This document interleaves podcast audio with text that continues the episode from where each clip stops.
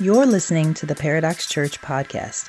Paradox Church is a Jesus centered community where our motto is Come as you are, no perfect people allowed. For more information about our service times, location, and to get connected with us, please visit our website at www.paradoxchurch.com. We hope you enjoy this message.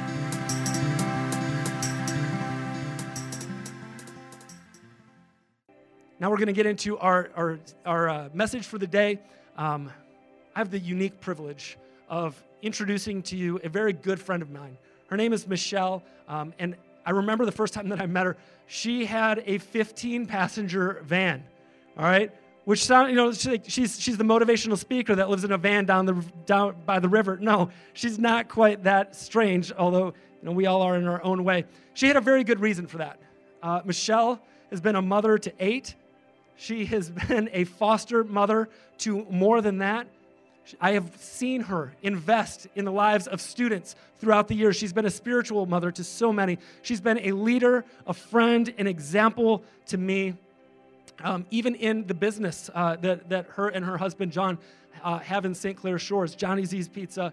Um, they're continuously looking to the community, serving the church, doing good, and uh, I am just so excited for what she is going to bring uh, and what God is going to do through it today. Would you please all welcome Michelle?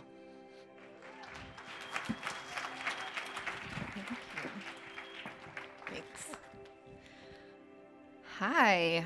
Good morning. Good morning. I am so excited to be here. I didn't drive a I don't drive a 15 passenger van anymore. I am getting beyond those days. I uh, have a little hybrid now, which is a weird thing. I have the, the, for the first time in so long have a car that doesn't have sliding doors, which was really really exciting for me. Um, not that I don't still have children, I just don't have enough to need a 15 passenger van anymore. So, um, so that's kind of an update on my life. Although I do.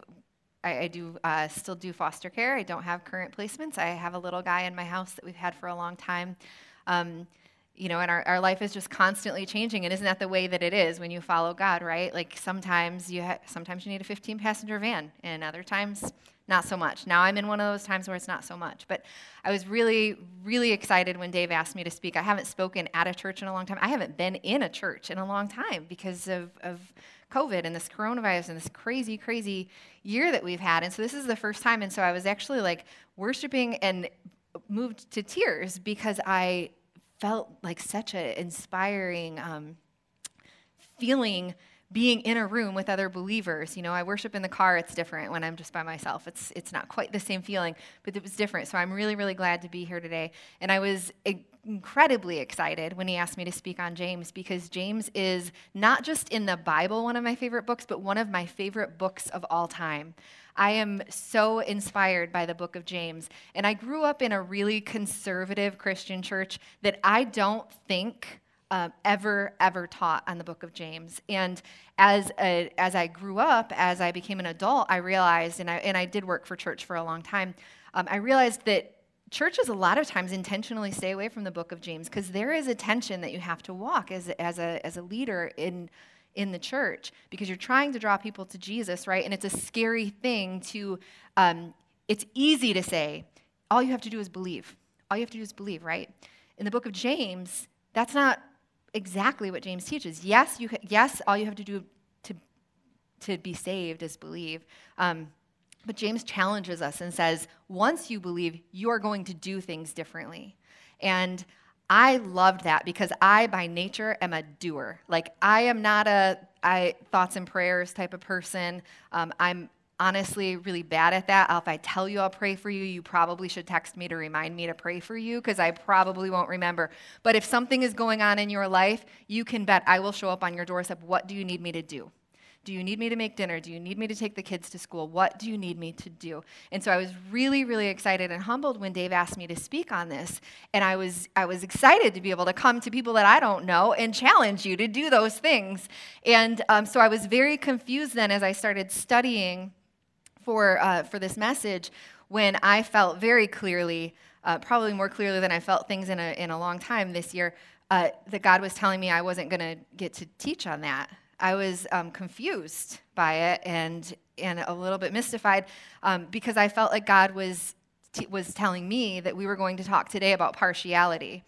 And so I was pretty confused, and it was very challenging for me because it helped me to grow close, closer to the heart of God, and that's always a good thing. Um, what was interesting to me is when I first felt it, I was like a little bit relieved. I thought, whew, that's good because I am not a partial person. I've mothered so many kids that I am, I have perfected the art of not being partial because you can't play favorites when you have a house full of children, right? They, they all know it. Their kids are smart. And so I thought, good. This is at least a message that doesn't apply to me, something that I won't have to work on personally because I just am not that type of person. I don't show favoritism. I don't care what your status is in life. Um, I am going to treat everybody the same. And so it was interesting to me then, in the way that God always does, in a kind of roundabout way, when He revealed to me that I, in fact, am probably one of the guiltiest people about, about doing this kind of thing. So, um, we're going to look today at partiality and what God says about it and how, um, how opposite it is to the heart of God to be partial and how we do it all the time because we are constantly being motivated by something. We are being motivated either by man and the circumstances surrounding us or we are being motivated by mercy. And that's what we're going to look at today. So, if it's all right with you, and I'm assuming it is, we're going to start out just by praying um, before we dive into today's lesson. Father, you are so good and so holy, and we are so grateful for your love. We, we know that we are undeserving, but Lord, you lavish your love and your mercy upon us. And I am so thankful to be here today with fellow believers, Lord, and I am excited to, to continue to learn. Um, you've challenged me over the last couple weeks in this area. I'm excited to teach about it, and I'm excited most of all, Lord, for the change that we're going to see in community when we start to practice uh, and live out what your word says. So thank you, Lord, for your word, for the, the way that it constantly um, teaches us, for your, uh, for your unending, never changing love, Lord. We, we love you, and uh, we just invite you to, to teach us today. May every word that I say be yours, not a word more, not a word less, just whatever you have for us today, Lord. I am your humble servant, and I'm honored to be able to teach out of the greatest book ever. In Jesus' name we pray. Amen. All right. So I don't know if you all have noticed, I'm assuming that you have, that there's a little bit of division going on, right? Division in our in our country, division between people. Um, it is a crazy time. I, I, I don't know any other word to explain 2020 except for crazy. I heard it in the in, in, the introduction video. We heard Dave say it as we were leading worship. It's a crazy time to be a human, and um, everyone is picking sides all the time everyone, eh, eh, political parties, right?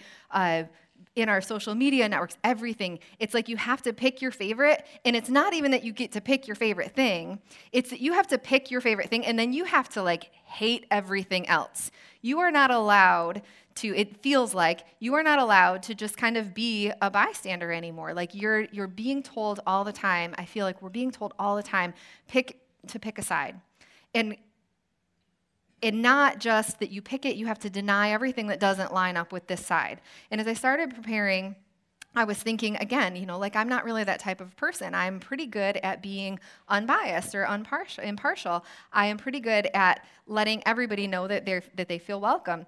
And so I'm going to share something deeply personal with you, and I'm going to trust that it's not going to leave. It's kind of just be between friends here, um, because it's a little bit embarrassing. I've never really been like a fangirl type. I mean, I, I guess in high school I was a little bit it was different. It was a different time. I'm old. So when I was a kid, like you couldn't follow things. Like following would have been literal, and that now would be called stalking. And so you couldn't do that. There was no way to like follow. So what I did when I was a teenager is I would tear out um, posters out of you know Teen Bop magazine and hang them on my wall. So those that's how I followed people. I had like Kirk Cameron and uh, the Coreys, Corey Haim, Corey Feldman. Uh, you know, I don't even know who else. Uh, Johnny Depp, I loved Johnny Depp. Uh, but I wasn't, yeah, yeah Johnny Depp. Um, he's a little weird now, but I, he was he was good in 21 Jump Street.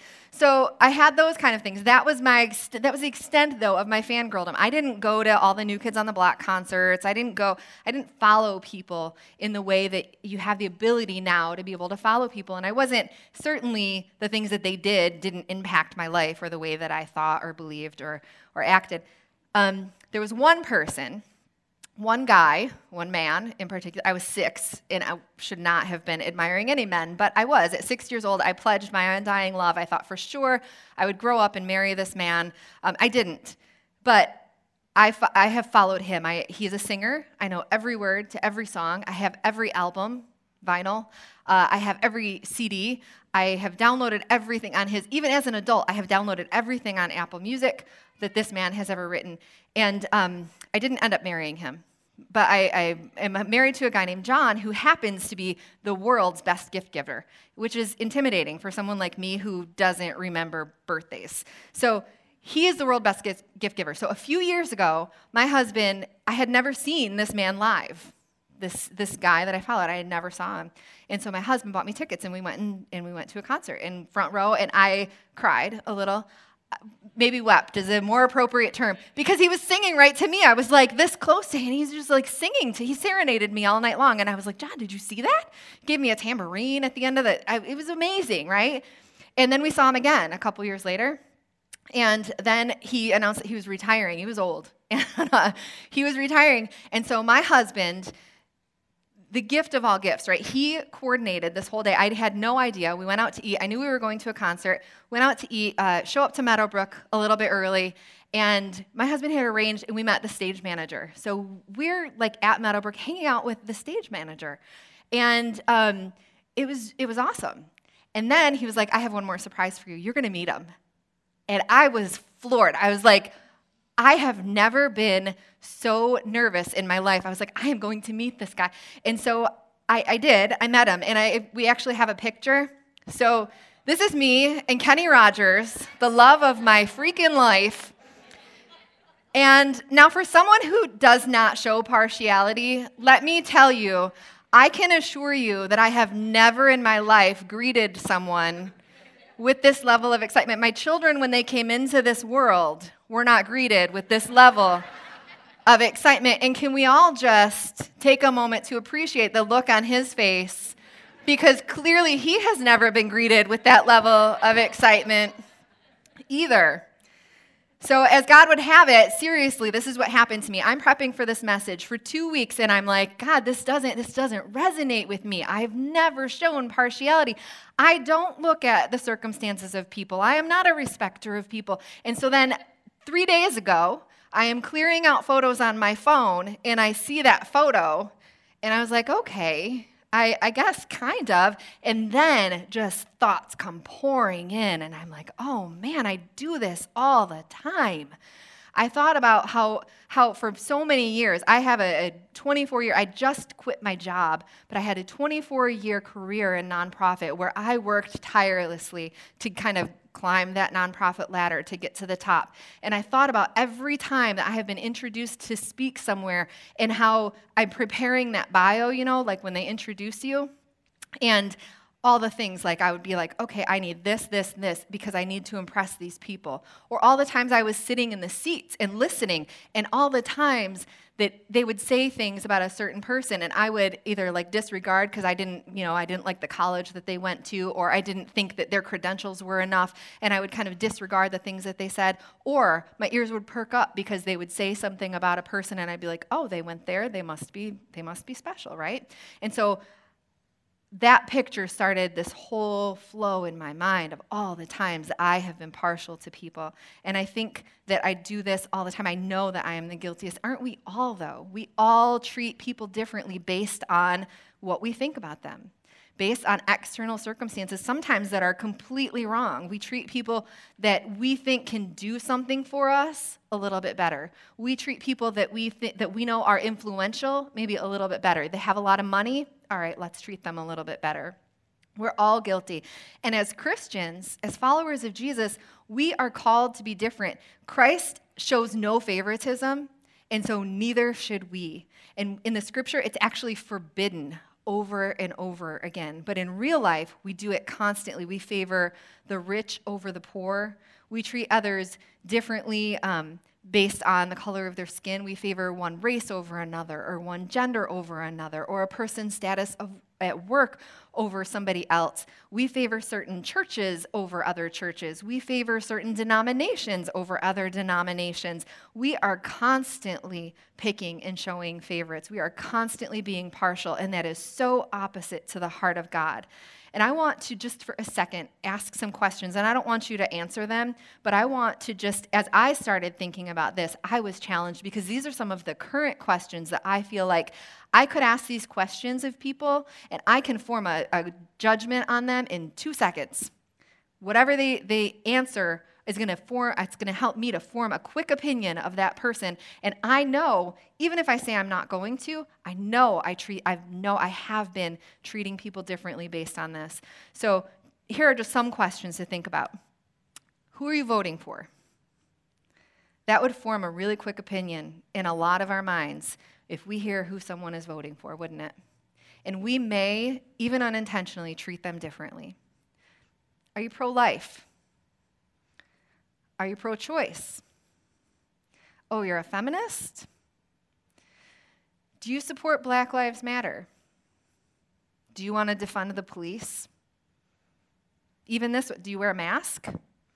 Right? Like I see some people not wearing masks, some people wearing masks, and I form quick judgments based on whether or not they're doing that, or how they feel about immigration, or if they want to remove historic statues, or if they own a gun, or if they think there's gun control. I'm constantly forming opinions and basing people and kind of gauging them and what I think about them based on responses to these questions. And some of these questions are very legitimate questions, right? And they can help us or they can hurt us. And a lot of times, um, I think partiality hurts us as a people and especially as a body of Christ.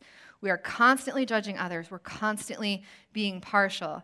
Imagine right now, just for a second, that someone famous walked in here, right? Like, say, I tried to think of someone that would be like a everybody would like that. I can't even think of a single person anymore because I feel like everybody has made decisions. But just imagine, let's say, like Oprah Winfrey, right? Because everybody knows her. I'm not picking her because I like her or anything like that. Don't judge me. I am just saying. She's famous. You know her. If she walked in and she sat down on your right, you'd take notice, right? Like, no face mask, so you know who it is. She sits down on your right. And then, let's say, um, I don't, Kenny Rogers, right? Like, he comes in and he sits down on your left. So you're sitting there, you're just trying to like enjoy service, and Oprah is now sitting on one side of you, and Kenny Rogers is sitting on the other side of you, or whoever, whatever two famous people you pick, they're sitting next to you. Would you be distracted? Of course, you would be distracted. You would not be listening to me, that's for sure. You would be like, oh my gosh, this Oprah Winfrey sitting next to me, right? Like, you'd be asking her for her autograph, you'd be treating her special. You would not even be looking at me because we are in the habit of showing partiality to special people. And that is not how God wants us to be. God is clear in His word that we are not supposed to show favoritism. And throughout the scriptures, we are warned over and over against, against it. It is potentially the most damaging problem in any group of people. And we see that right now. And whether we know that it is from partiality or not, it is. We see that playing out because it's causing division, because we're saying, oh, we don't like you, but we can like you. Or we, we don't agree with you, but we're going to agree, we're going to get on this side of things. And the thing is, what God taught me is that there no, we are living in a time where it is constantly this them versus us mentality, and there is no them versus us. There is God and there is us, and we are one. There is God and us. Favoritism is completely inconsistent and incompatible with the heart of God. Impartiality is an attribute of God, and we are made in His image, and we are called to be completely impartial when we are dealing with other people. But what I think is awesome, what I think is great, is that even though we all struggle with it, God's word has something to say about it. So we're going to take a look today at James 2. And I'm going to read through it. I think it's going to be up on the screen. And then we're going to kind of focus in on a couple of verses. So in James 2, he says, My brothers and sisters, which is awesome, right? He starts it out nice. Like, oh, brothers and sisters. Believers in our glorious Lord Jesus Christ must not show favoritism. He's not saying, This might be an issue for you at some point. This is already happening. He's saying, Stop it. My brothers and sisters, being nice, stop doing this. Don't show favoritism. Suppose a man comes into your meeting wearing a gold ring and fine clothes, and a poor man in filthy old clothes also comes in. If you show special attention to the man wearing fine clothes and say, Here's a good seat for you, but you say to the poor man, You stand over there or sit on the floor by my feet, have you not just discriminated among yourselves and become judges with evil thoughts? Listen, my dear brothers and sisters. I love James because he's always trying to soften the blow. Has not God chosen the, those who are poor in the eyes of the world to be rich in faith and to inherit the kingdom he promised those who love him? But you have dishonored the poor. Is it not the rich who are exploiting you? Are they not the ones who are dragging you into court? Are they not the ones who are blaspheming the noble name of him to whom you belong? If you really keep the royal law found in Scripture, love your neighbor as yourself, you're doing right. But if you show favoritism, you sin and are convicted by the law as lawbreakers. For whoever keeps the whole law and yet stumbles at just one point, they're fine. No, it doesn't say that. For whoever keeps the whole law but stumbles at just one point is guilty of breaking all of it. For he who said you shouldn't commit, commit adultery also said you should not murder. If you do not commit adultery but you commit murder, you've become a lawbreaker. Speak and act as those who are going to be judged by the law that gives freedom, because judgment without mercy will be shown to anyone who has not been merciful. Mercy triumphs over judgment. As much as I love this whole passage, we're going to focus today on just a couple, on actually the first part of the verse. My brothers and sisters, believers in our glorious Lord Jesus Christ must not show favoritism. And I want to read this from a couple different translations that will not be up here. From the Passion Translation, it says, My dear brothers and sisters, fellow believers in our glorious Lord Jesus Christ, how could we say that we have faith in him and yet we favor one group of people above another? Or the Common English Bible says, My brothers and sisters, when you show favoritism, you deny the faithfulness of our Lord Jesus Christ, who has been resurrected in glory.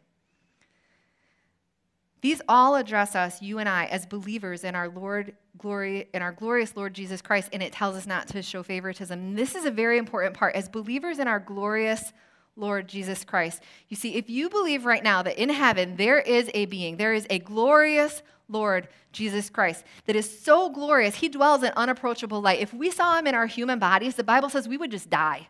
We couldn't even handle the glory. So if we believe that there is someone so glorious that we would just be in complete awe if we saw him, if we believe he's so glorious that we shouldn't show favoritism to other people because we shouldn't be a respecter of people. There is no other, there is no status level. There's no, you know, some people we greet and some people we greet like Kenny Rogers. And that is not okay with God. God says, I am the one. I am so glorious. And if your eyes are focused on me, you are not going to be a respecter of people. You are not going to see the differences among people. You don't need to pick between, between different people. And here's the thing we live in a broken world, right? The, the world is broken. We all can acknowledge that. We live in a world where some people are going to be treated special. People that are rich, people that are famous, they're going to be. And we have to learn how to, to live in that world and not be part of that.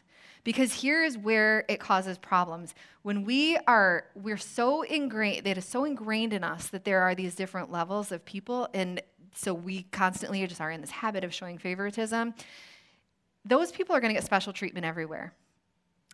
Where it becomes a problem is when that happens in the church. When those people come into a church and are treated differently, or, or not even in the church, right? When those people come into contact with Christians and are treated differently, that becomes a problem because then we are not being reflective of the, of the love of Christ. We have to somehow get past it. We should not be respecters of people. We need to stay focused. We should love God and love others. And others are not in these different tiers. It is God and others, all one.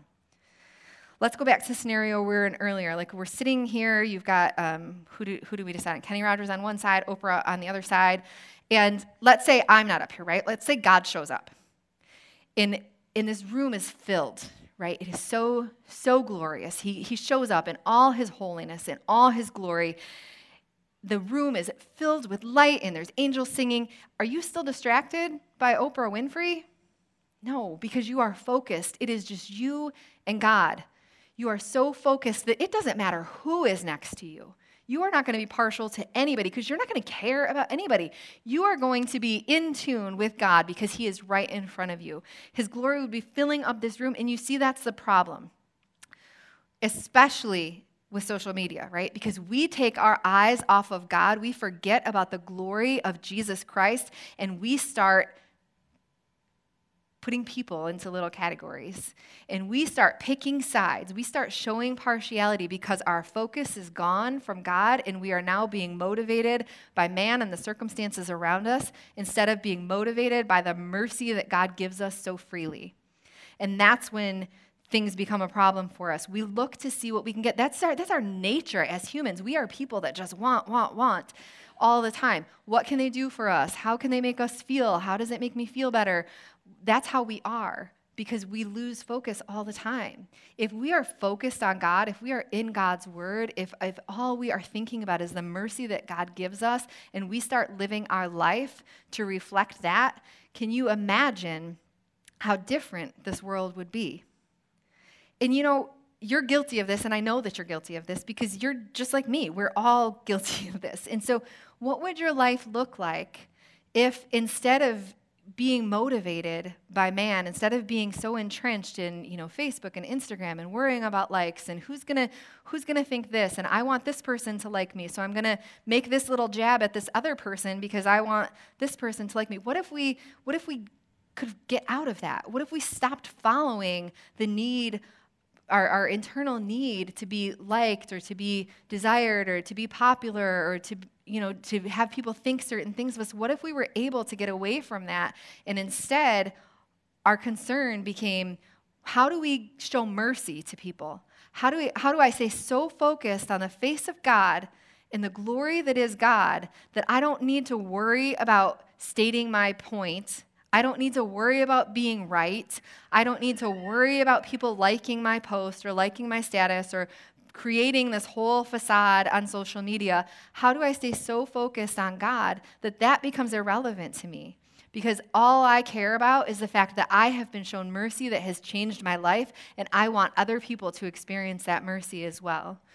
And, and here's the thing we are constantly being motivated. You are either being motivated by external circumstances, we are we, we know, we're just going to have to accept that it is going to be inherent in our nature that we are going to be partial people.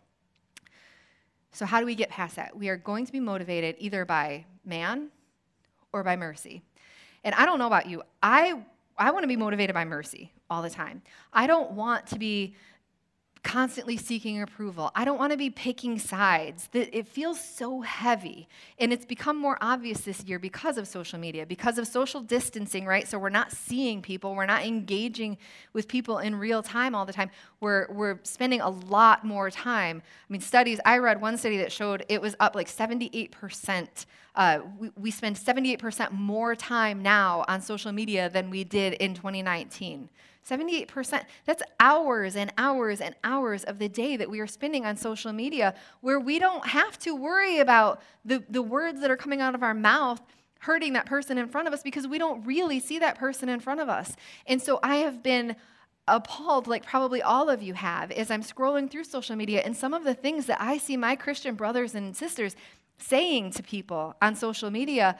I think, how in the world are we going to bring people to Jesus when we are just like the rest of the world. And there is no way for us to overcome this on our own. It is not going to happen unless we are able to to, to get away from that and to focus completely on Jesus. And I love the idea of a 30 day social detox. I don't know realistically if that's going to be realistic for me. I love keeping up with my nieces and nephews on social media. I'm not on there a ton, but I am on there a little bit. And, but I love the idea of it. And I love the idea behind it that we, we just need to, to kind of disengage. We need to stop. Uh, we, we need to learn to scroll right? We don't need to constantly be telling people how wrong they are. We don't need to tell people that their opinion is, is irrelevant. We don't need to constantly be doing that. And I think that our world would look a lot different. And what if every conversation that we had, what if every conversation that you had was motivated by your desire to show mercy to people? How different would your social media feed look? How different would your interactions with people be? It, what if every every person that you saw knew that you cared about them and knew that, that you cared about them because Jesus cares about you. They might know Jesus and they might experience that grace and that mercy People would think differently, they would react differently, they wouldn't be afraid to engage with you in conversation. Imagine what would happen in your life if that happened, right? And then imagine how different the world would look if all Christians started doing that. Imagine if we started being motivated by mercy instead of by man and we started looking to God. Um, it reminded me as I was as, as preparing for this, I was thinking about I don't know when it was, like maybe the late '90s, the what would Jesus do bracelets. Does anybody, did anybody else have those? I had a ton of them. I don't know. And it was supposed to be this reminder, right? Like you wear this WWJD bracelet, and anytime you were going to do something, you would like, it would be a reminder, like, what would Jesus do, right? And I feel like that would be a good reminder for us now. I'm not suggesting we do those bracelets again, but I'm saying, as you're going, you know, like if you're if you're going to post something, you're going to respond to someone else's post how, what would it look like to be motivated by mercy? What would Jesus do? Does Jesus want you to say it? Is it worth saying? Sometimes it's fine just to bite our tongue. We don't need to say anything. Can you imagine it? Like how different the world would be? I can't. I have. I've spent the last couple of weeks just imagining how different the world might look if Christians rose up regardless of politicians. Like let's just forget you know because we become these respecters of people and so we think we have to defend our candidate or we, we have to defend our stance on these social justice issues. What if what if we stopped doing that? What if we just loved everyone the same? What if we stopped being respecters of people and stopped showing partiality and just loved everyone every, the people that disagreed with us, the people that are voting differently, the people that are going to these protests, the people that are not going to the protests. What if we just, as the body of Christ, decided that our motivation is going to only be mercy? Just Jesus and nothing else. I, I just think that the world would look so differently. So it's not easy to do, right? It's simple, but it's not easy. And I think that being motivated by mercy is just that is what I, I, actually I wrote it on my mirror. I wrote it on my computer this my my computer screen a couple weeks ago, and I just started trying to live my life as if I was motivated by mercy. Um, and I wanted to just kind of focus on James 2 12 through 13 because I think this is a this is a good reminder for us. Speak and act as those who are going to be judged by the law that gives freedom. Because judgment without mercy will be shown to anyone who has not been merciful. I don't, that, that's scary, right? Mercy triumphs over judgment every time. In the previous few verses, James was making a point that anyone who stumbles, whether it is just being unmerciful, just being partial, it is the same as committing adultery, the same as committing murder. And that's a hard pill to swallow, but that is what the Bible teaches us. So rather, James is urging us to carry with us an awareness that we are lawbreakers in need of mercy so that we can show that mercy to other people. James says that our attitude is wrong. All Christians are equally guilty of sin, none are perfect. We are all dependent on mercy um, to save us. Our good works, they're not going to be enough. We have to show we have to show mercy to other people. So I'm going to invite the band back out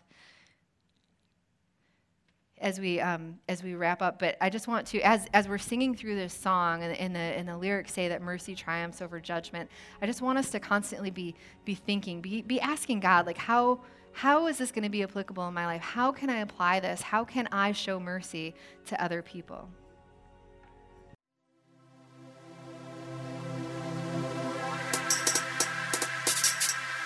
You're listening to the Paradox Church podcast.